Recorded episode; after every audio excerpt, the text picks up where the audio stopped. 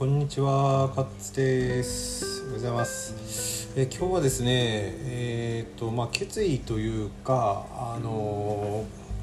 なんていうかな判断力というかですね、まあそういう感じの話したいんですけども、ごめんなさい。うんとえーっと昨日ですね、えーツイートしたことがあって内容が、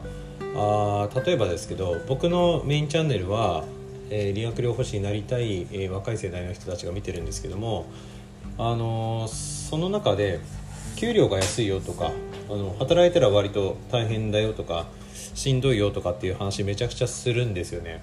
でまあちょっと言いたいことはねそれでもあなたこの仕事に就きたいと思ってますかっていうことですね。でこういう質問に対して3秒ぐらいで答えれないともうね無理だ無理ってことない。あのその資格を取って就職することはできますよ。できるけど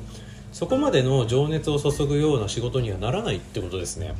でまあ真剣に、えー取り組んでいる、まあ、本気だっていうのはその反応時間に比例すると思います。例えばですけど、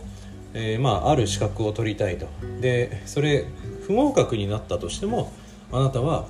なりたいと思いますか？っていう質問に対して、えーすぐイエスどうしても僕はこれがやりたいんです。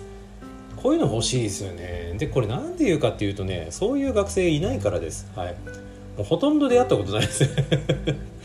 うん、その理学療法士今12万人ぐらいいるけどもその中でまあそれぐらいの情熱を持ってやってきた人っていうのはそんなに多くないと思うんですよね。でこれからまあ理学療法士がどんどん増えていって、まあ、理学療法士だけじゃなくて、まあ、有資格者といいますか国家資格を持っているような、まあ、医療従事者そして介護に関する人たちっていうのは、まあ、これからも増えるだろうというふうには思われますけどもその中でねやっぱりこのなんていうのその仕事に本当に就きたくて資格を取っているのかあの資格を取ってなんとなく暮らしたいからその資格を取りに行ってるのかでよっぽど差が出ますね。はいこれがですね、まあ、1年2年ってなるとどんどん差が出てくるんですよでしまいにですねえっ、とそのなんていうんですかね資格だけを取りに来た人たちがどうなるかっていうと、まあ、不平不満を漏らして、えー例えば職場が悪い環境が悪い、えーそういう、え不満を漏らして、えで、まあ、60歳定年を迎えるわけです。これってねすごい悲しいことだなというふうに思ってます。こういうことを言うとですね必ずあの年配の方とかからはいやいやそんな甘くないってとかってそういう声が聞こえてきますけどもやっぱりねこれからの時代はですね自分の道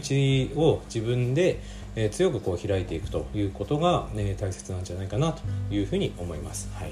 まあ、今日言いたいのはそういうことで、え皆さんもねこの固い決意というか断固たる決意といいますか、うんまあ、そういうことをですね、えしっかり、えー自分の中に問いただして、えー自分が今その道に進みたいのかどうか改めてえ考えてほしいかなというふうに思います。はい、今日もこれで終わりたいと思います。どうもありがとうございました。